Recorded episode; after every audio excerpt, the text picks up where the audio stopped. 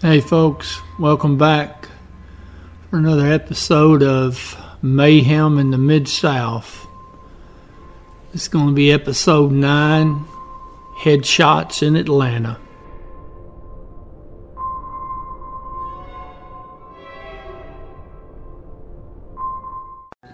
It's October 1998, the city of Atlanta, Georgia.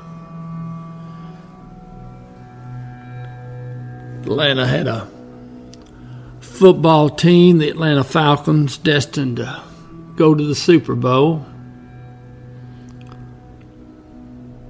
Further good news the crime rate in Atlanta had actually fallen from the previous year. Atlanta, like most major cities, had crime issues this particular month would see a one man crime wave. This crime wave would strike in neighboring Decatur, Georgia, in DeKalb County, reach into the town of College Park, Georgia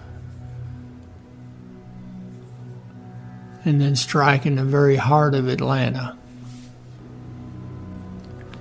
The fellow we're going to talk about today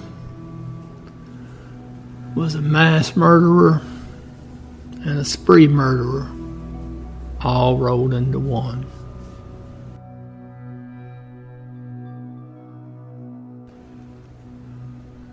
It's October 5th in the town of Decatur. 44 year old man named Russell Mason. He's found in his house there and he's been murdered. Police describe it as an execution style murder. And from what they're seeing at the scene, appears to be robbery was the motive. And the weapon used was a. 45 caliber. Now i don't know what DeKalb County police had to I don't know how they generally handle a violent crime like that you would think they might check in with Atlanta just to see, say, hey, we got a killing. This is how it looked, and this is what went on, and y'all got anything like that? Of course, Atlanta would probably say no. But they might say yes. And if Atlanta and College Park didn't get a phone call, they would have at least seen it on the local news. Now, I don't know how long it was before DeKalb County got their ballistics report to tell them what kind of a weapon it was obviously that would have been something you would have mentioned if you did pick up the phone and call Atlanta about it. Because you always want to know what the big city's doing. Are they working any robbery homicides where the victims are shot execution style and robbery is the possible motive?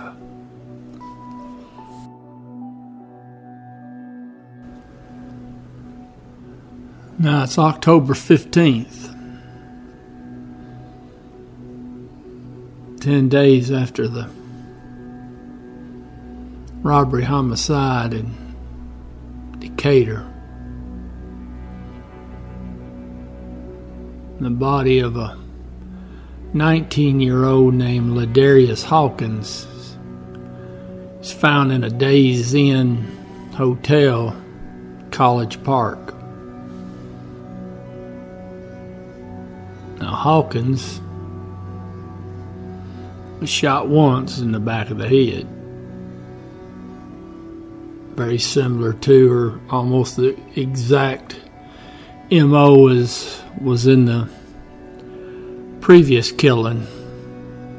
Only difference being it's a hotel. Again, I don't know what the the jurisdiction did did College Park call Atlanta and ask them about it? Had any of the investigators there heard about the Decatur killing? Or had Decatur even called them about it? I don't know if they necessarily tied the two in together from the source material I've been reading, it doesn't it doesn't sound like they were necessarily on the same page. Either way, Hawkins is dead. Robbery is the motive. I don't know how long it took College Park to get back the ballistics but it came back indicated he was killed with a 45 caliber round. Just like uh, Mr. Mason in Decatur. Awful similar MOs.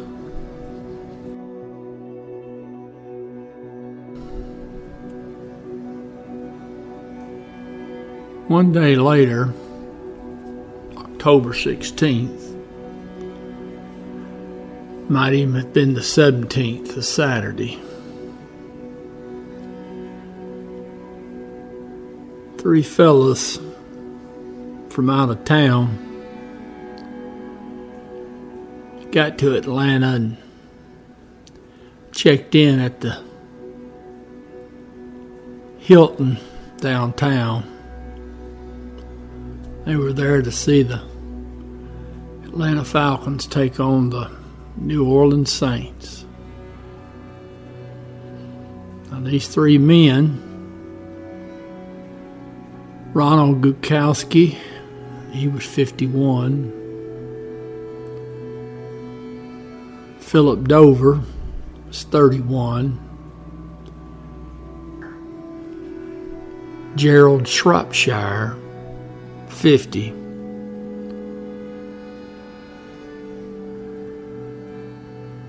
Now, I do know from video surveillance, at least one of them was seen on the elevator on Saturday.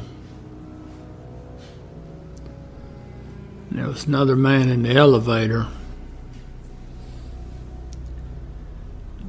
And it would later show that that other man on the elevator was going to be their killer.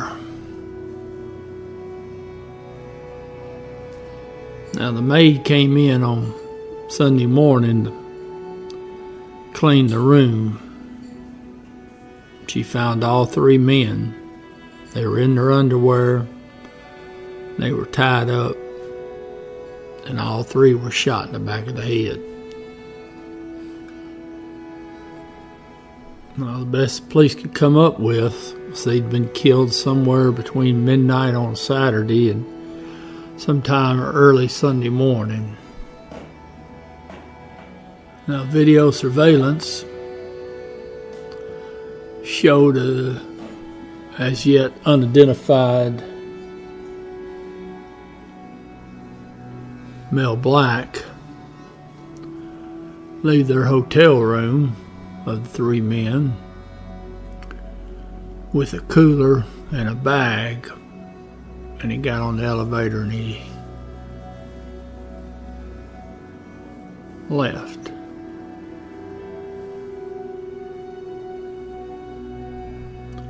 I know how long it took Atlanta to get the ballistics back, but it indicated all three men had been shot for 45 caliber.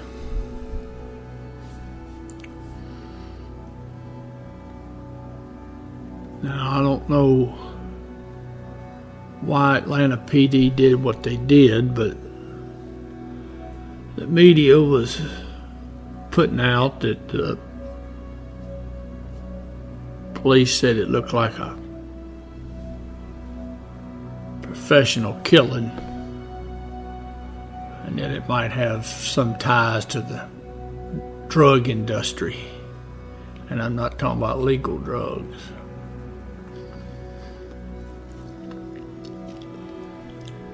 Now, all that accomplished, other than muddy in the water, was to upset family members. Why in the world you would release to the media anything like that is beyond the years I worked in robbery and homicide and on the shoot team for Memphis, any police department, you, you don't conduct your investigations in the media. You certainly don't tell them such things, such speculation. Now, at some point, when that theory went to pot, they then went to one implying that the men must have had a prostitute or several prostitutes up in the hotel room and it must have went bad and all three men were executed. Now, that really made family members happy. Out of town, tourists coming to Atlanta. And Atlanta PD is releasing information to the media and just speculating. I don't know whose decision that was. That wasn't a very good decision.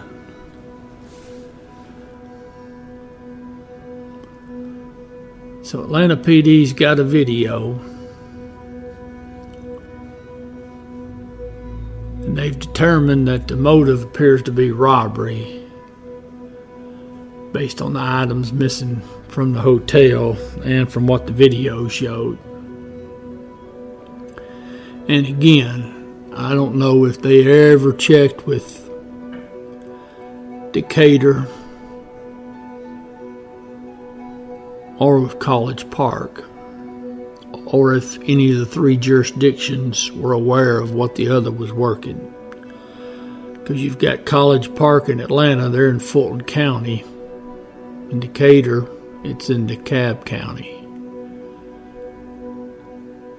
Sometimes you have issues of communications within a singular department. It makes it even worse when you're talking about three different jurisdictions, but my goodness. Again, I, I don't know if anyone ever put it together at that particular time, if there was any communications certainly College Park and Decatur must have read about the, the killing.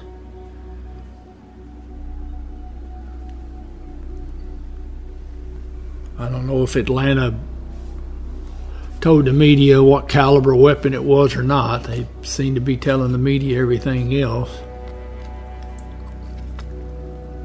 None of it, as it turns out, being accurate.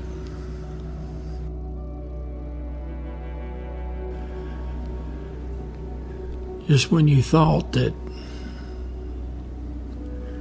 Atlanta's Homicide Bureau couldn't get any deeper hot water with the families and the media over their handling of the triple homicide. It's learned that the someone used the victim's tickets and attended the football game that Sunday evening. Of course, the assumption being it was the killer.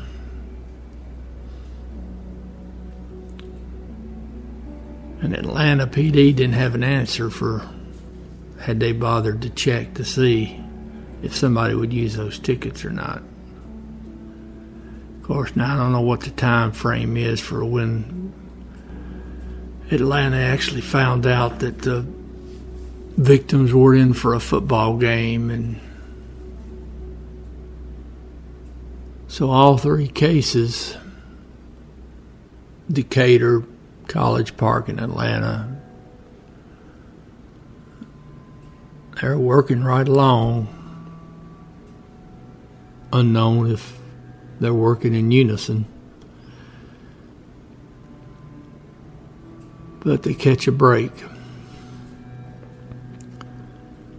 October 31st, Saturday, two Shelby County Sheriff's deputies in the state of Tennessee. They clock a fella speeding and pull him over. He mentions to him he's got a loaded pistol in the glove box of the car. So they put him in the back of their squad car and they go up and they get the 45. While they're in the car, with the permission of the driver, they find uh, IDs and other personal type identification belonging to four or five different people. So they arrest the driver. He gives them a name. Shockingly, it's not his real name.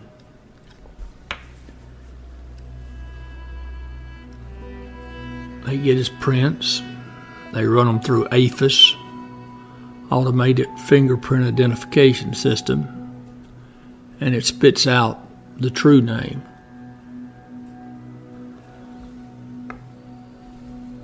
So the sheriff's department makes some phone calls down in the Georgia area. And lo and behold, those IDs belong to dead men. As you might guess, state of Georgia contacts the state of Tennessee and tells them we want that fella. So they go and pick him up. This fella's name is Timothy Carl Dawson.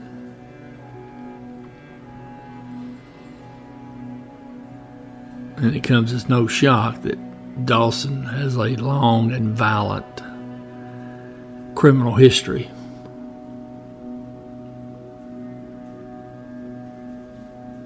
Which it'll come up later, as it always does.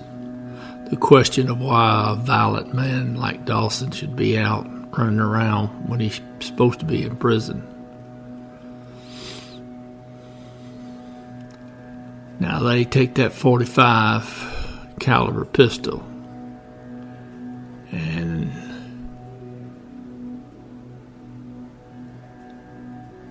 they compare a round from the pistol that's test fired by Atlanta PD and they compare it and it's compared to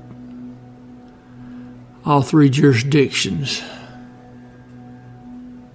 and sure enough, that 45 was used to murder all five victims.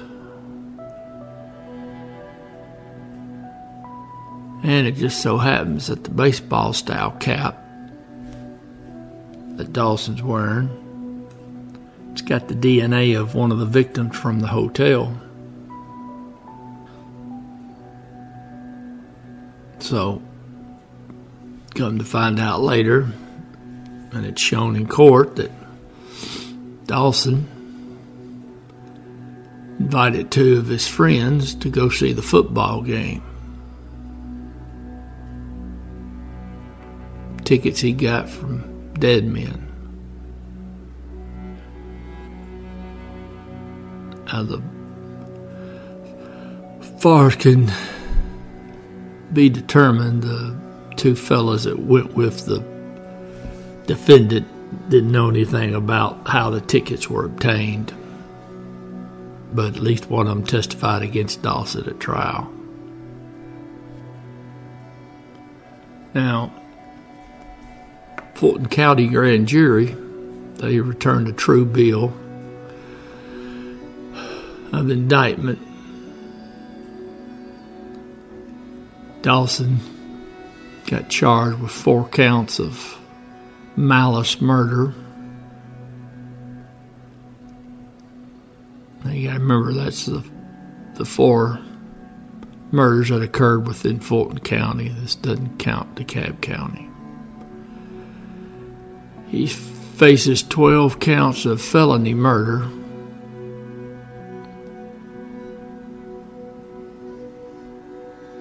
Felony murder being all the victims died while the defendant was committing an armed robbery. Pop with four counts of aggravated assault, possession of a firearm by a convicted felon, eight counts of four counts of armed robbery, two counts of possession of a firearm by a convicted felon, and two counts of possession of a firearm during the commission of a crime. They loaded up on him. Anyways, they have his trial, and his defense is that the gun and all that evidence was planted on him by drug dealers, gang members. It was a frame up. The gun in the glove box, the hat he's wearing, all the victims' IDs, personal effects, all planted. Now, I wonder where he got the idea to use that as his defense. I think it came from Atlanta PD and their initial claim to the media that it must have been a professional job, a drug deal gone wrong, a drug hit. It was touch and go for a while during the trial because uh, later interviews with jury members Six of the jury members actually were believing that story. Scary. That's the most outlandish thing. That alibi. This is a good case. But luckily, Dawson was such an arrogant, homicidal maniac that he decided he was going to take the stand. And those jury members that were thinking he was innocent, they changed their mind after hearing him on the stand. Now, they did not give him the death penalty. Prosecutors asked for it, they didn't do it, but they did uh, give him life in prison with no parole, which is good. He'll never get out this time. But if there ever was a case where you could say the death penalty was warranted.